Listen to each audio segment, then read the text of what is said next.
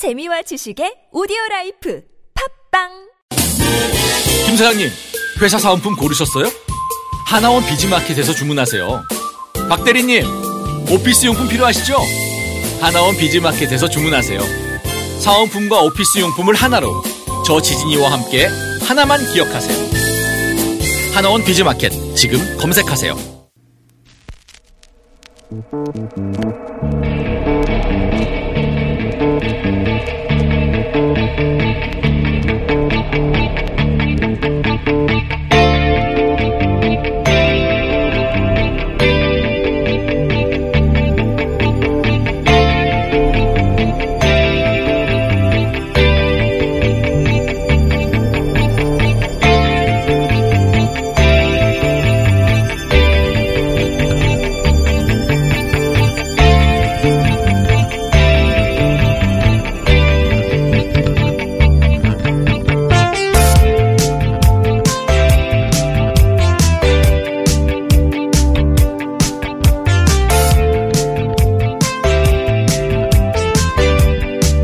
안녕하세요. 김어준입니다. 북과 전쟁할 뻔, 미 언론 트럼프 국정연설 팩트체크. 어제 포탈 메인에 걸렸던 연합의 기사입니다. 트럼프 국정연설에 등장한 주장들에 대한 미 언론의 몇 가지 팩트체크를 전하는 내용인데, 예를 들어, 자신이 아니었다면 북한과 전쟁했을 거라는 트럼프 대통령이 작년 내내 해왔던 자화자찬에 대해서 뉴욕타임스가 증거가 없다. 오바마 말기인 2016년에도 북한의 핵 위협과 대북 제재가 있었지만 전쟁 징후는 없었다. 오히려 트럼프 자신이 화염과 분노를 언급하며 전쟁 위기를 고조시켰다고 지적했다는 겁니다. 뉴욕타임스의 해당 팩트체크와 이걸 전하는 연합이 저는 개인적으로 좀 웃깁니다. 우선 뉴욕타임스의 지적은 반만 맞죠. 트럼프 임기, 임기 초 북미 간 위기를 트럼프 특유의 과장된 언어와 제스처가 자초한 측면이 있습니다.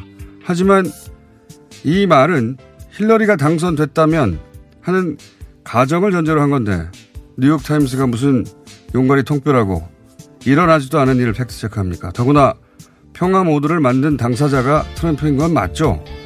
그러니까 나 아니었으면 전쟁 났을 거야. 평화는 내 덕이야. 이 말을 너 아니었어도 전쟁 안 났을 거야 라고 팩트체크하는 건 반만 한 겁니다. 너 아니었어도 전쟁은 안 났을 거야. 하지만 네가 평화 모드를 만든 건 맞아.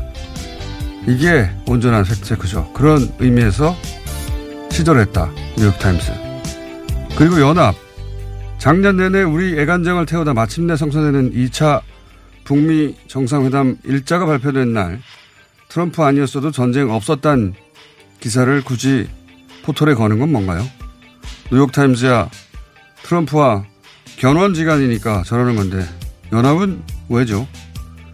미국 대통령 주장이라도 우리 이해와 상충하면 바로 잡아야 합니다. 하지만 이건 그런 케이스가 아니잖아요. 그렇다고 우리가 언제 미 대통령 국정연설을 매번 팩트체크 해왔습니까? 굳이 이럴 게 뭐 있나, 연합.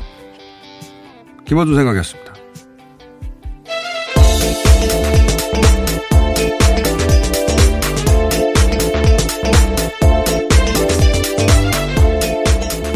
시사인의 김은지입니다. 네. 우선 트럼프 대통령이, 어, 날짜를 네, 국정연설에서. 밝히는 멘트를 자- 짧게 들어보겠습니다. Chairman Kim and I will meet again on February 27th and 28th in Vietnam. 아주 짧았습니다. 네. 날짜를 이렇게 발표를 했고, 네, 2월 27일부터 28일까지 베트남에서 열린다라는 건데요. 이, 저는 근데 이제 이, 그 팩트 체크 기사가, 어, 재밌었어요. 흥미로웠는데 좀 웃겼습니다. 왜냐면, 어, 조금 전에 얘기했듯이 뉴욕 타임즈의 팩트 체크는 반만한 거였어요. 어, 나 아니었으면 전쟁 났다. 이 발언이 특유의 과장, 자화자찬, 이거 맞죠? 네, 그래서 증거 없다라는 판명을 내린 건데요. 예. 실제 그런 증거는 없습니다만은 트럼프 대통령이 나 아니었으면 이런 말은 힐러리가 당선됐으면 이런 말이거든요. 힐러리가 당선됐으면 전쟁 났을 거라는 발언이 근거는 없어요. 증거는 없는데 거꾸로 안 났을 거라는 증거도 없는 거예요. 그러니까 일어나지 않았어, 일어나지 않은 얘기지 않습니까? 이걸 어떻게 팩트 체크해요?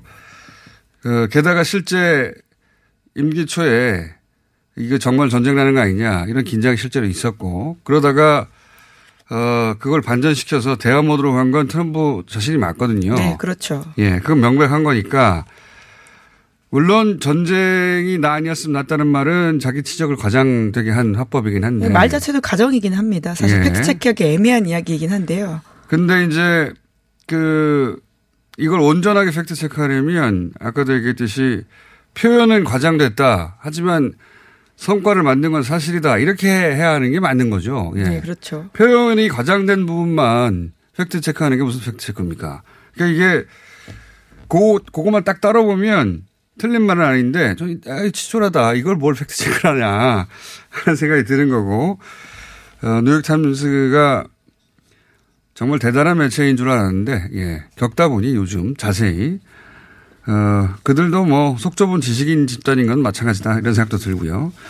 그리고 이제 연합이 이런 기사를 전달하는 거는 저는 어 타이밍도 좀 웃기고 굳이 굳이 트럼프 아니었어도 전쟁 안 났을 거야. 이런 기사를 왜 냅니까? 우리가. 별로 의미도 없는데. 좀 이상한 기사다 타이밍상으로. 그런 생각이 하나 듭니다. 자, 요 관련 뉴스가 많이 쏟아졌는데 오늘 짧게 좀 정리하고 왜냐하면 정세현 장관과 요 내용을 좀 짚어봐야 되거든요. 간단하게. 어, 짚어주십시오. 네, 예. 우선 베트남에서 열린다는 사실을 공개했는데요. 구체적인 장소는 공개되지 않았습니다. 예. 홍콩의 사우스 차이나 모닝포스트에서는 다낭으로 예상된다라고 보도하고 있고요. 다낭이 유력하다라는 보도들이 꽤 많습니다. 그리고 어제 트럼프 대통령 국정연설에서는 북한 관련된 부분이 영어로 540자였다라고 하는데요. 네. 작년과 비교해서는 5분의 1 수준으로 줄어들었지만 내용 자체는 완전히 바뀌었다라고 볼 수 있습니다. 그때는 최대 대북 압박이라는 메시지가 핵심이었었는데요. 이제는 한반도 평화라는 메시지가 네. 핵심으로 바뀌었습니다. 평화, 예. 압박에서 외교로 바꿨다고 볼 수도 있고, 어, 국정연설의 시간, 어,를 정했다. 요거 의미 하나 하고, 어, 또 하나는 이제, 우리 모두의 관심사는 그래서 뭘 주고받을 것인가 하나 하고, 중국하고 연달아 만난다잖아요. 예. 네, 그런 이야기가 지금 나오고 있는데요. 트럼프 대통령이 직접 그런 이야기를 했다라고 하지만 아직까지 미정부에서 공식적으로 밝힌 건 아닙니다. 중국 쪽에서는 뭐, 어, 베트남이 아니라 중국 하이난 섬에서 제안했다고 하는데 그래서 만나자고요? 미국이 네. 예, 어떻게 반응했는지는 모르겠고 트럼프 대통령이 관련해서 한 말은 이달 말에 만난다 해외에서. 네, 시진핑 주석을 만난다라고 하는 건데요. 뿐만 아니라 또 홍콩 사우스 차이나 모닝포스트는 여전히 미중이 27일에서 28일 베트남 다낭에서 만날 가능성이 있다라고요. 보도하고 있습니다. 아니 27일, 28일 베트남 다낭에서 만나는데 이달 말에 만나면 그러면 언제입니까? 29일밖에 없는데 그 다음에.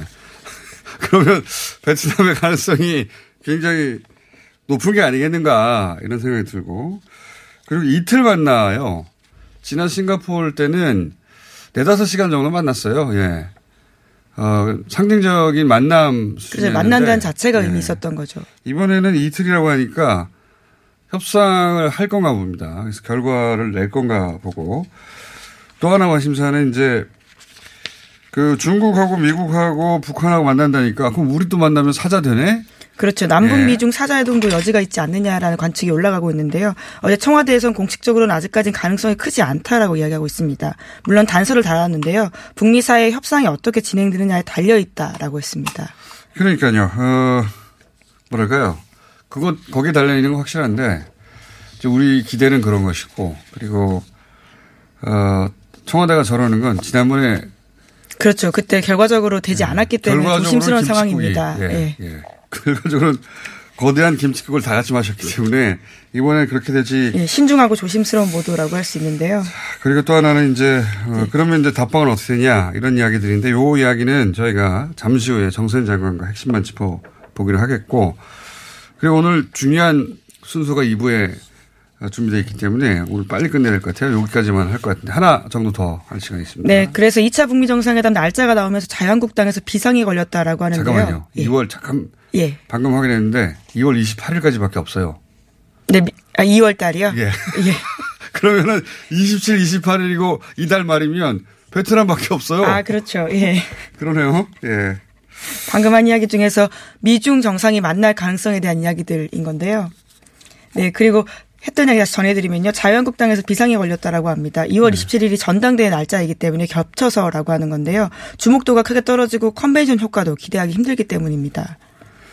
어, 이런 생각을 할 수 있죠. 지금 지난 대선 이후 자유한국당 입장에서 가장 긍정적인 주목을 받을 수 있는 기회인데 이게 이제 북미 정상회담과 일정이 겹치면 당연히 그렇게 묻히니까 어, 근데 이제 이걸 문재인 대통령이 트럼프 대통령에게 요구해서 관철시킨 거를 주장하는 분들이 또 있잖아요. 이건 좀 웃음을 사게 될 주장입니다. 네, 홍준표 전 대표가 대표적으로 그런 이야기하고 있는데요. 이번에도 자유한국당 전대 효과를 없애려는 저들의 술책이다라는 이야기까지 하고 있습니다. 자유한국당에는 입장에서는 전당대회가 굉장히 중요하지만 미국 대통령에게는 하나도 안 중요합니다.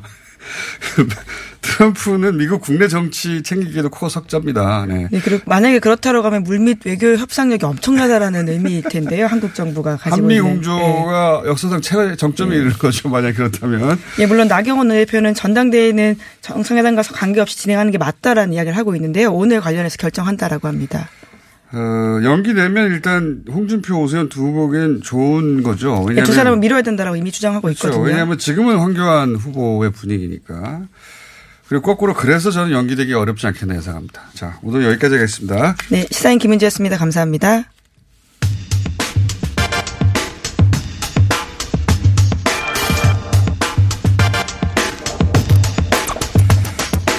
네, 바로 이어서 2차 북미 정상회담 핵심 오늘 짚어보겠습니다. 예.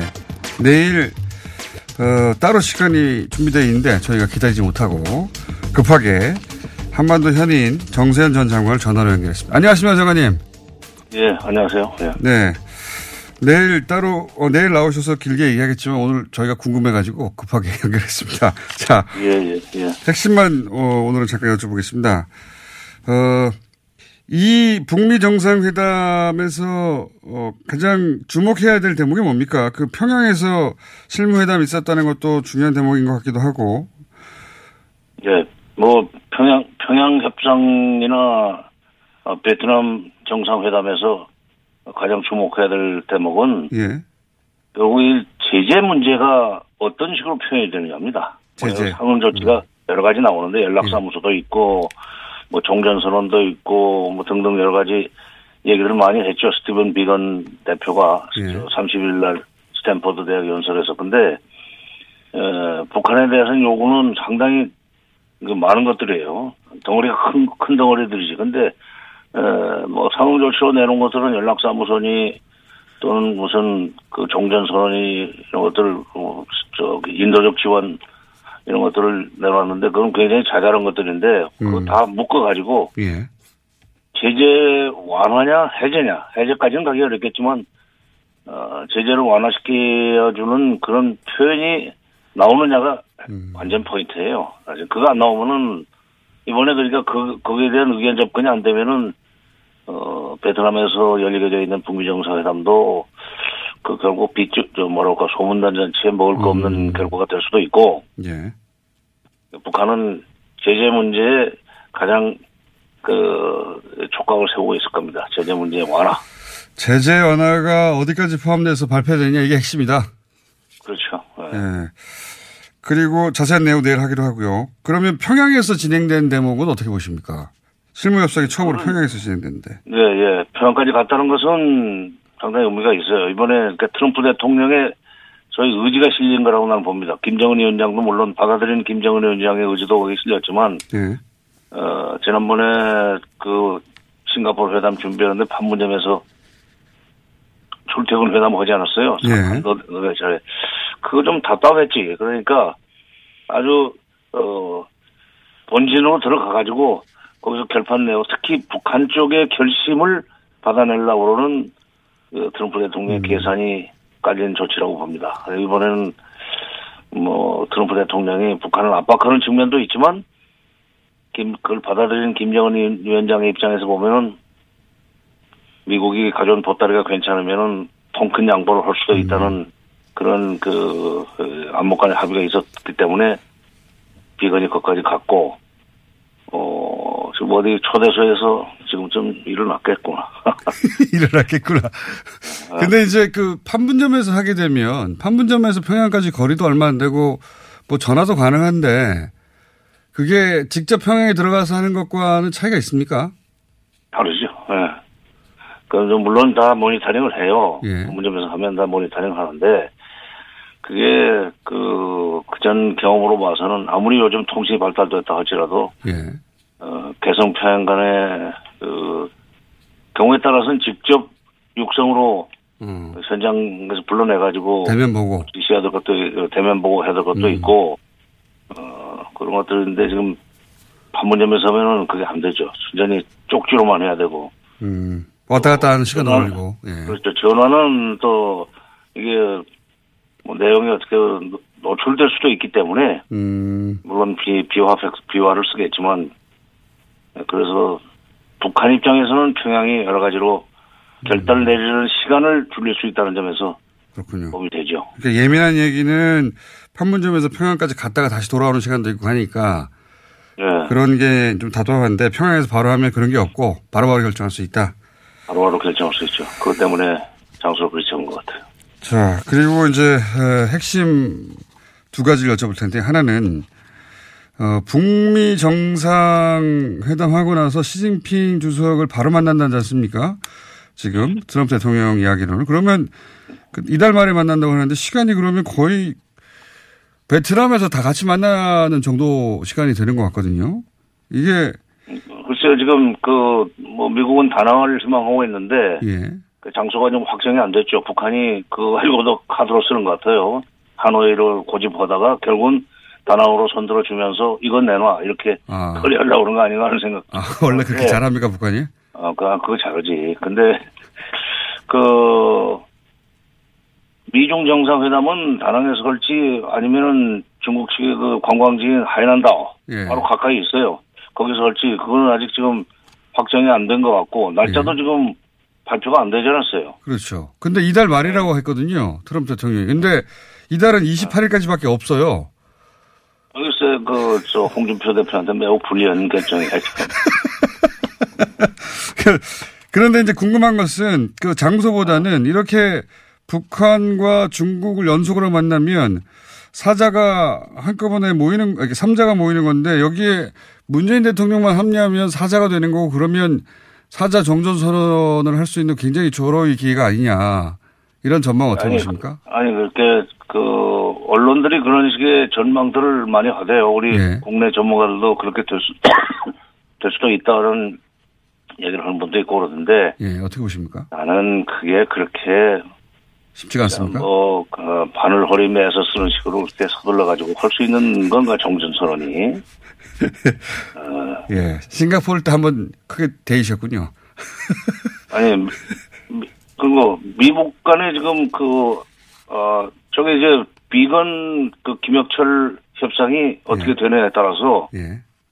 어, 짧은 시간 동안이지만은 준비할 수 있는 그 여유를 두고 우리한테 거기서 마저 그 문제 하자는 그 문제 해결 해결하자는 식으로 얘기를 해준다면은 갈수 있겠지만 그렇게까지 진도가 나갈까? 어, 쉽지 않다. 예. 음, 쉽지 않을 것 같아요. 예. 자, 그러면 오늘 내일 다시 뵐 테니까 내일 좀 더 자세히 좀 알아봐 주시죠. 이 문제는. 마지막으로 28일 날 하고 나면 답방은 언제쯤 예상하십니까? 뭐 김정은 위원장의 답방 예.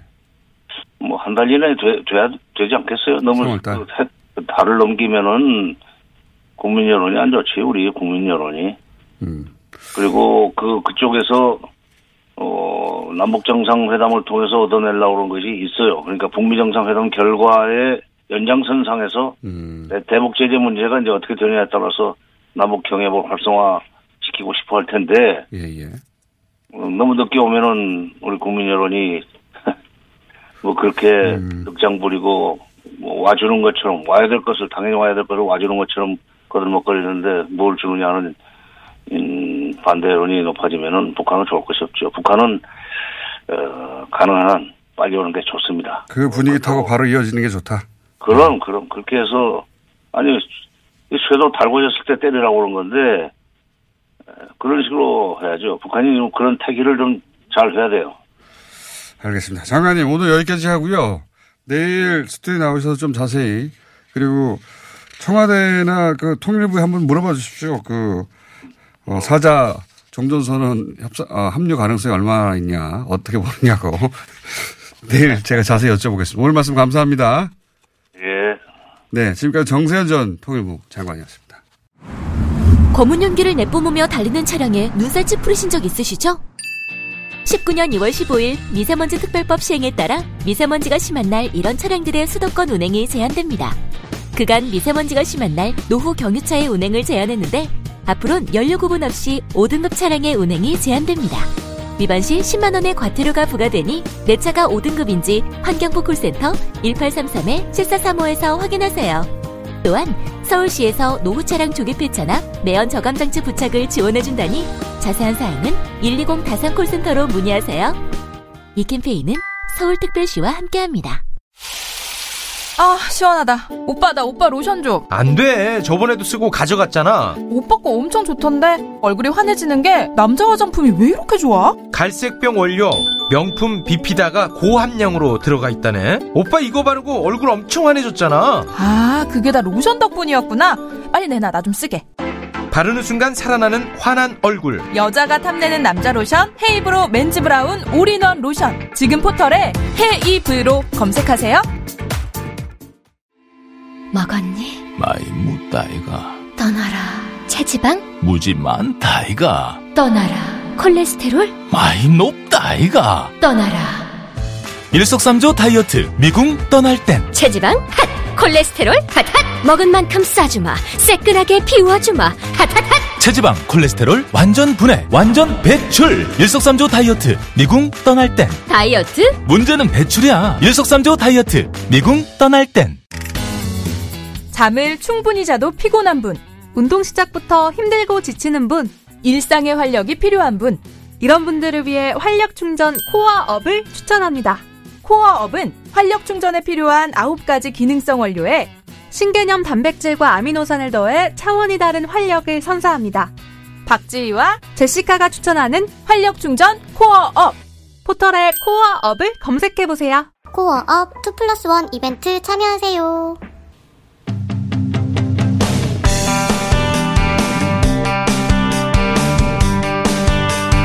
올해가 3.1운동과 임시정부 수립 100주년 되는 해입니다. 도울 김효 선생께서 이 100주년을 기념해서 철학자로 할 말이 있다고 하셔서 저희가 모셨습니다. 안녕하십니까? 선생님. 네, 아유. 오랜만에 뵙겠습니다. 예. 어, 책을 내셨어요. 예. 네. 지난주에 나온 아주 따끈따끈한 책을 제가 들고 있는데 선생님 책은 워낙 많이 내셨습니다만 이번에는 필생의 역작이라고 네. 어, 진정한 국학의 출발을 알린 횃불이라고 본인이 스스로 말씀하셨어요. 자, 이 책을 왜 굳이 내셨습니까? 올해가 100주년 되는 해고, 네. 그리고 KBS에서 특별 기획으로 어, 오방 간다. 네, 오방 간다. 그런 예. 유한 씨가 함께 하고 예. 프로그램도 만들었고 예. 그래서 내가 조금 그 현대사에 대해서 예. 제가 원래는 EBS에서 그 도리본 독립운동사 10부작이라는 거를 예, 그 다큐멘터리를 만들었거든요. 예. 그래서 그때는 책으로 쓰질 못했기 때문에 예. 요번에는 어떻게든지 나의 현대사적 관점을 예. 그 남겨야겠다 음. 책으로 그래서 썼고 아마 그 어떠한 현대사가든지 현대사를 다루는 사람들은 현대사적인 문제를 자기들이 다루면서도 사실에 나열만 하지 가치 판단을 안 해요. 그 공포스럽거든요. 특히 우리나라 이 근대사 어 좌우익의 대립이라든가 네. 또는 뭐 어, 이쪽은 저쪽을 빨갱이라고 하고 네, 예. 예. 네. 또는 이쪽은 저쪽을 어 친일파라고 하고 네. 이게 굉장히 다루기 곤란한 지점이 있죠. 그래서 말을 잘 안 하고 넘어가는 부분이 있지 않습니까? 그러니까 그런 것뿐만 아니라 아주 근원적으로 우리 철학적으로 말한다면은 근원적인 인식의 문제. 에, 뭐냐면은 우리를 지배하고 있는 언어가 예. 정치적 언어가 대부분 사실은 45년부터 48년 해방 공간에서 형성된 거거든요. 아 그래요? 일, 예를 들면 빨갱이란 말이 일제 시대 때만 해도 없었어요. 어. 아, 빨갱이란 말이. 그러니까 빨갱이란 말이 그때 생겨났고 그러한 언어를 그 의미 규정을 하고 마음대로 쓰는 사람들이 우리 역사를 여태 지배해 온 거예요. 예. 그러니까 언제든지 너 빨갱이야 이런 놈들은 맘 놓고 얘기하는 어, 세상이 됐고 거기에 대해서 난 빨갱이가 아니라고 말하는 거는 항상 맥히질 않아요. 어. 그러니까 어. 오늘까지 우리 사회가 근원적으로 이 언어의 문제를 뒤집지 않으면 안 되겠다. 우리를 지배하는 모든 언어로부터 우리가 탈출해야 된다.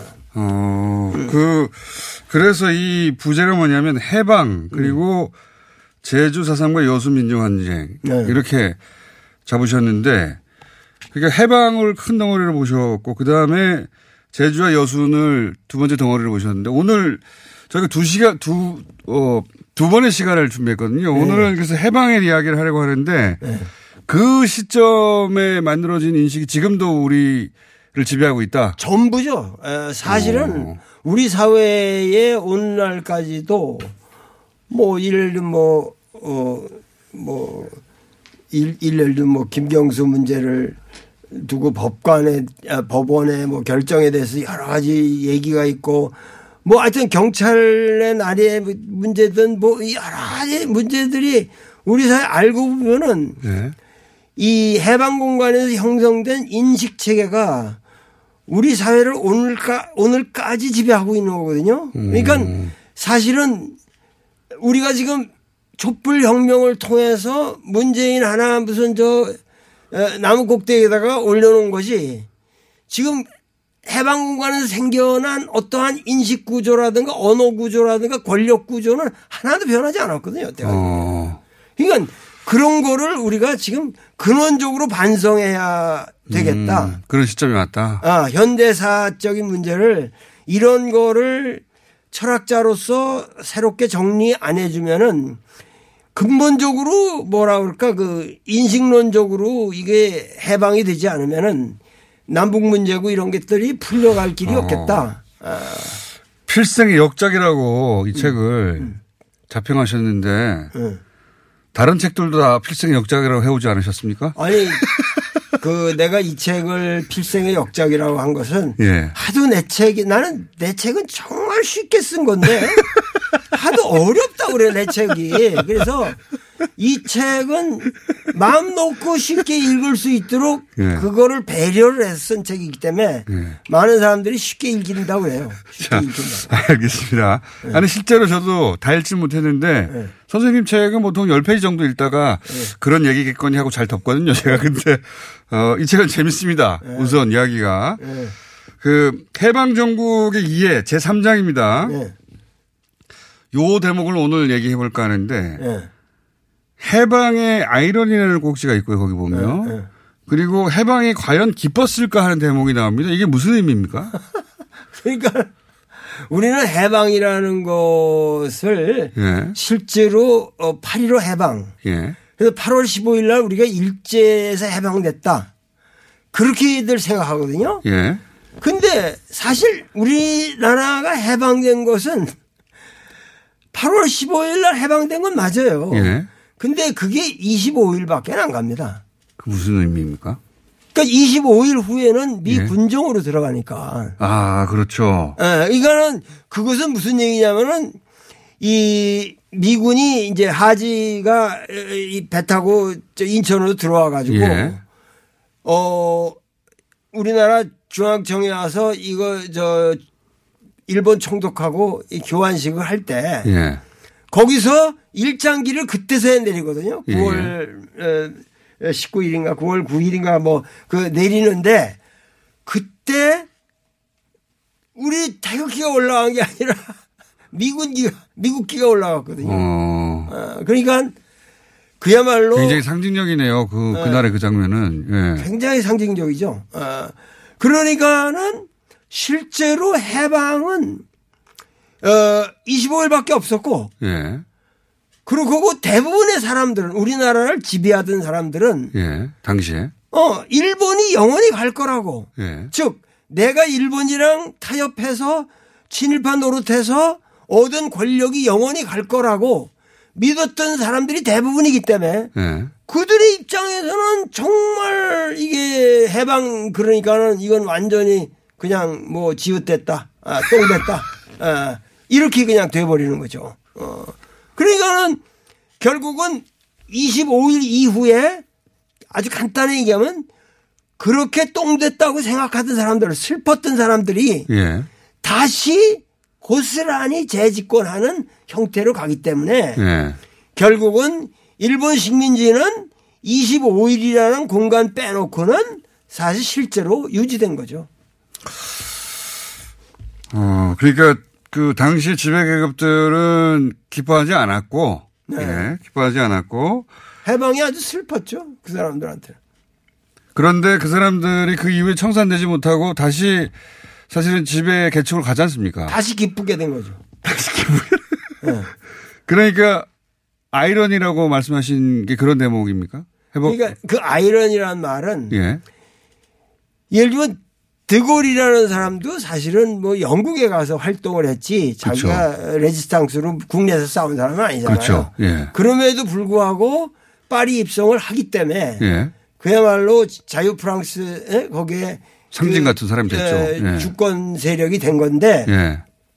우리나라는 예를 들면은 그 이 임시정부. 김구와 같은 사람이 예, 예. 어, 오, 그 OSS 훈련을 예. 받다가 그야말로 이게 에, 이 원폭이 터지니까 막 울었다는 거 아니에요. 어, 왜냐하면 그야말로 우리가 이제 해방된다. 어, 예. 우리가 그 해방이라는 것 자체에 주체적 역할을 해야 되는데 그 기회를 유실한다는 것 때문에 아. 예, 그냥 통곡을 했다는 거예요. 네, 우리 손으로 해야 되는데 남의 손으로 이루어지니까. 남의 손으로 이루어지는 거죠. 그러니까는 음.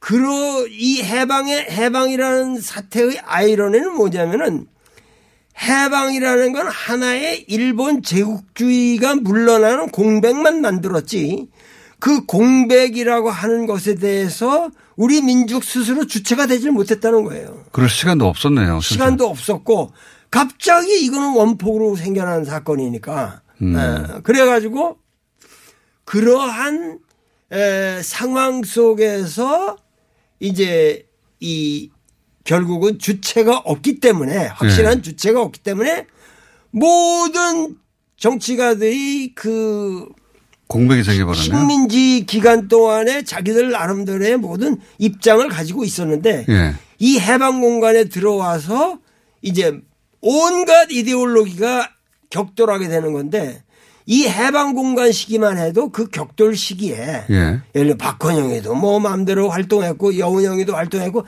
지금 우리가 생각하는 시기가 아니라는 거예요 그때는. 그때는 우리가 어, 그러니까 이데올로기가 오늘처럼 예. 지금 완전히 이승만이 여순 반란이라는 거를 계기로 해가지고 완전히 국민들을 그냥 칼로 쑤셔놓고 난 후로 국가보안법을 만들었죠 그때. 어, 국가보안법 만들고 이렇게 해가지고 학도국당 만들고 모든 체제를 만든 후에 우리가 생각하는 반공인이 공산주의니 빨갱이니 이런 말들과는 달리 해방 공간에는 그런 게 없었다는 거죠.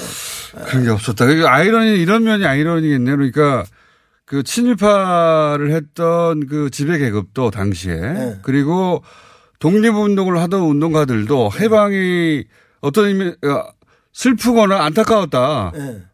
그 사람들이 어느 한쪽은 슬프면 어느 쪽이 무작정 기뻐해야 되는데 그렇지 않았다는 거네요. 그러니까는 이 가장 내가 그 이 책에서도 여운형 같은 사람을 예. 크게 평가한 것이 뭐냐면은 예.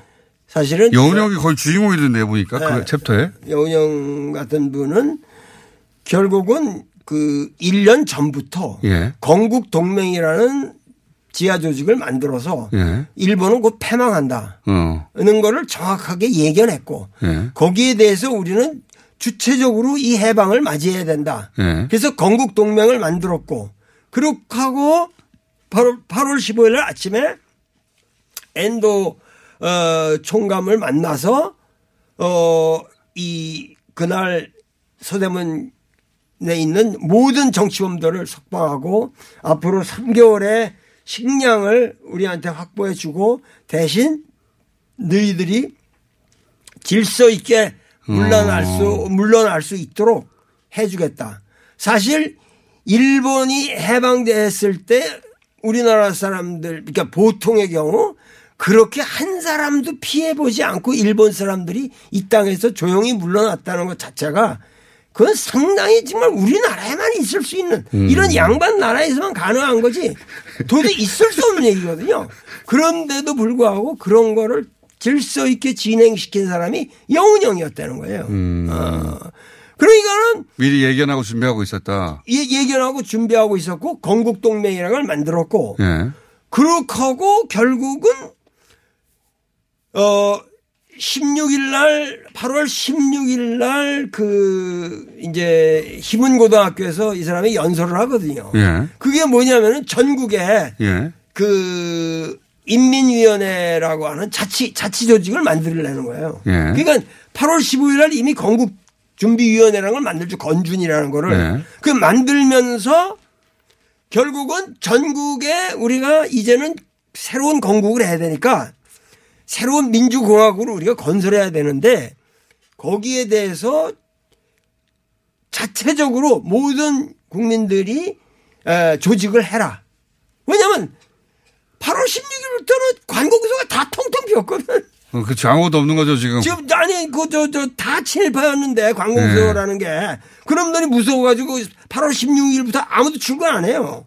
어, 음. 경찰서도 통통 비고, 뭐, 구청이고, 뭐, 뭐, 내무부 다 통통 비었다고. 권력이 완전 진공 상태였네요. 네, 네. 그 진공 상태를 우리 국민들은 뭐냐면은 메꾸게 되는데 그때 활약할 수 있는 사람은 친일파가 활약하겠어요. 자연히 뭐냐면 감옥에서 나온 사람들 이러고 일제 시대를 통해서 음. 그 시기를 준비했던 많은 지사들이 국민들을 설득해가면서 건강한 조직을 만드는데 네. 그걸 인민위원회라고 하는 건데. 그럼 영훈형의 그런 그 놀라운 시도는 선생님 보시기에는 왜 실패한 겁니까? 그게 성공했다면 완전히 달라졌을 것 같은데 역사가. 네. 그러니까 인민위원회라는 것은 예. 여운형이가 전국에다가 만든 거예요. 8월 예. 말까지 공식적으로 뭐 145개인가 그렇게 됐다 그러면 내가 보기엔 훨씬 더 많은 숫자가 만들어졌거든요. 예. 그런데 지금 그 얘기에 중요한 거는 예.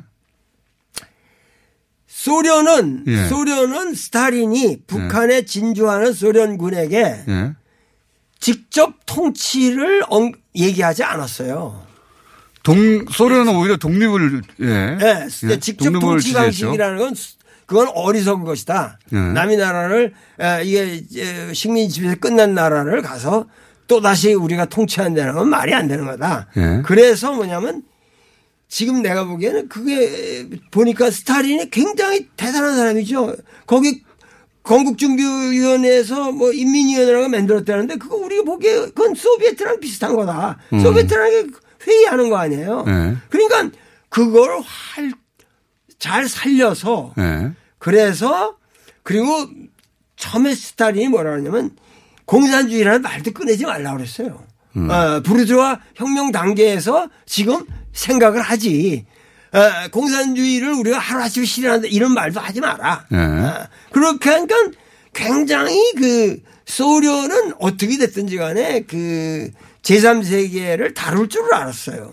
어. 그런데 이 남한에 오는 하지 그룹에는 뭐냐면 그 당시 한민당이라는 사람들 영어 잘하는 사람이 대체 거기에 몰려 있었으니까 네. 이 한민당이라는 게 급조돼 가지고 그 가가지고 당신들이 가서 한국에 와서 군정을 선포하려면 우선 이미 인문위원회가 조직되어 있기 때문에 네. 이놈들을 완전히 분쇄시키고 이놈들 조직을 해체 안 시키면 당신들은 군정이라는 게 성립할 수 없어. 어. 그러면서 그 소련은 독립을 지지하고 미국은 이제 신탁을 하려고 했는데 네. 신탁 반탁 그 천탁 반탁 이 그때 크게 벌어지지 않습니까? 그러니까 그 문제가 네. 뭐 이거는 벌써 역사학에서 완벽하게 판결이 난 거지만 동아일보에서 그때 가짜 뉴스 비슷하게 그 정반대로 보도했죠. 예, 오보를 냈는데 네. 의도적인 오보라고 그러는데 결국은 신탁 통치라는 말 자체가 네. 그 자체가 사실은 잘못된 거거든요. 왜냐하면 트러스트십이라고 그러는데 실제로는 그게 신탁 통치라는 말이 우리 사람들 귀에 들리기에 마치 그것이 식민지 통치와 비슷한 그렇죠. 어감으로 그렇습니다. 들렸기 때문에 예. 아주 그 학질을 띈 거예요. 그러니까 그게 아니라 사실은 가디안십이라는 의미거든요. 후견 정치라는 의미거든요. 예. 그러면서 그것의 구체적인 방법론으로는 뭐냐면은 조선민주공화국이라는 거를 만들어서 통일된 그 공, 공화국을 우선 임시 조선민주공화국이라는 걸 만들어서 그건 그거는 이 소련과 미국이 그 후견하는 네. 그런 제도를 만들어서 이제 에, 그 사람들이 예. 에, 점차적으로 한 5년 정도 뭐 기간을 두고 예. 어 이거를 독립을 하게 하자. 그러면 사실은 신탁 통치처럼 합리적이고 좋은 안이 없었어요. 실제로는. 그러면 실제적으로 그때 뭐냐면은 그거를 찬성하는 사람들이야말로 훌륭한 사람들이고 시대 감각이 있는 사람들이고 그걸 무조건 반대하는 사람들이야말로 시대적 감각이었고 결국은 나쁜 선택을 하는 건데 완전 거꾸로 됐단 말이에요. 선생님 그러니까. 지금 보시기에는 그때 당시 신택을 받아들였어야 된다고 본다고 보신다는 거죠? 우리 국민이 그걸 받아들였으면 우리는 네. 분열 안 됐죠, 이렇게. 아, 그렇게 연결되네요. 예. 네. 그거는 미소 공동위원회라는 것 자체가 네.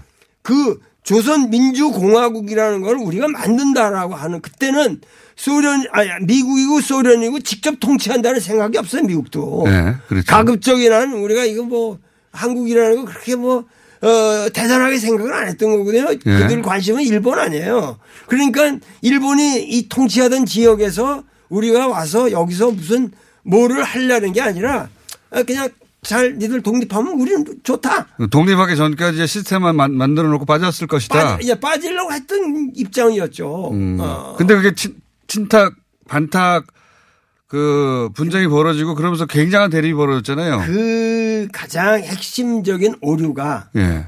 예를 들면 물론 여운형 같은 사람들은 친탁을 하죠. 예. 시대적 감각이 있고 그리고 우파 어, 특이하게 여운형은 좌파라고 그랬는데 친탁을 했 친탁을 했어. 아, 친탁이 좌파가 그랬죠. 참. 좌파가 친탁을 예. 하고 우파에서 최고 영수라고 하는 사람이 바로 동아일보 사장이었던 송진우라는 사람이 사, 생각 나중에 하지가 만났는데 하지가 야 누, 너희들 위해서 이거 너희들 보수 정객들을 위해서 우리가 이거 합리적인 안을 내는 건데 이걸 반대하면 어떡하냐. 예. 그러니까 이 사람이 그 군정 고문관도 하고 그랬던 거에서 다시 그 문안을 보니까 아이고 이거 좋은 건데 우리 동아일보가 잘못 냈구나. 거꾸로 냈죠 보도. 네, 그래가지고 그 바로 찾아가거든요. 이 저 김구를. 예. 근데 여기서 가장 문제가 되냐면 친탁 반탁 문제에서 종교적으로 반탁을 한 사람이 누구냐면 김구 선생이란 말이죠. 아, 김구가 시대적 감각이 좀 뒤져요. 아, 이것도 새로운 현상입니다. 아, 김구 선생님은 함부로 말하면 안 되는 예, 대상인데. 아니, 김구 선생이 그거를 갖다가 반탁, 그렇게 반탁을 하지 말았어야 되는데 왜 반탁을 했느냐? 예. 이 신탁 통치를 반대하는 길만이 미 군정에 대해서 우리 임시정부의 법통을 국민들에게 각인시키는 좋은 계기라고 생각했거든요. 아. 그러니까는 그렇게 생각할 수 있었겠네요. 그, 네. 있죠. 예. 그러니까는 송진우가 가서 방 1시까지 싸우거든요. 이거는 1시 확인하신 겁니까? 신탁으로 가야 된다. 어? 신탁으로 가야 된다. 신탁으로 가야 된다. 어. 근데 이때 대결이 굉장히 극렬해지고 그러면서 사실은 남북이 갈라진 계기도 여기서 나오는 거 아닙니까? 결국? 남북이 갈라진 것도 여, 기서 나온 거고 예. 그리고 더불어서 뭐냐면은 인민위원회가 이 탄압됨으로써 예. 이 남, 이, 이남에서의 모든 정치적 상황이 예. 상당히 하여튼 안 좋게 흘러간 거죠. 그게 바로 어, 제주 4.3 문제로 연결되고 그러는데 결국은 연, 예, 연웅 선생님 그때 그 좌우 합작을 하자고 그랬죠. 같이 잘 지내자. 도 하자고 그랬고 예. 여운영 선생은 가장 중요한 게 뭐냐면은 미 군, 그러니까 여운영 하나의 실책이 있어요. 뭐냐면은 미 군정이 들어온다 그러니까 예. 건국준비위원회라는 것은 예. 문제가 없거든요. 예. 왜냐하면 그건 위원회이기 때문에. 예. 그런데 우리가 주체가 있어야 된다. 예. 미군이 오기 전날 바로 뭐냐 하면은 조선인민공화국이라는 걸 창설하거든요. 어. 그래서 우리가 그걸 인공 인공 그러는데 조선인민공화국이라는 건 국가거든요. 예. 예. 그리고 또 이 그러니까 김구도 임시 정부니까 그것도 하나의 국가 정부고. 그러면 미 군정의 입장에서는 하나의 국가를 어떻게 인정하냐 말이야 우리가. 음. 그러니까 이 여운형 선생이 내가 보기에는 인민공화국을 만든 것은 실책이었다고 생각합니다. 그 국가 대 국가로 상대하려고 했는데 미국이 보기에는 오히려 아, 이 사람이 좀 위험 인물이다 이런 인상을 주었겠군요. 타협할 여지가 없어진 거죠. 그러니까는 건국준비위원회라는 이름으로 계속 밀고 나가면서 활동을 했어야 되는 건데 예. 인민공화국으로 바꾸니까 이제 상당히 입지가 좁아진 것이고 어 이제 정객들 사이에서도 여러 가지 이제 새로운 문제들이 생겨나는 거죠. 그리고 나서 이게 분단위로 이어지는 상황에 대해서 조금 얘기를 하시고 오늘 끝내야 되는데 시간이 다 됐네. 자, 그 그러면요. 어 저희 3부 앞에 원래 리얼미터가 있는 시간인데 그 시간이 비었거든요. 한몇 분만 더 하시고 가시죠. 예, 예, 시간 예, 되십니까? 좋죠. 예. 좋죠. 자, 여기서 이제 그러면 분단이 어떻게 이루어졌는가, 이 해방 정국의 어, 복잡한 상황 속에서 요 얘기를 해 주시고 오늘은 가셔야 되거든요. 아 분단이 예. 잠시 후 3부에서 다시 뵙겠습니다.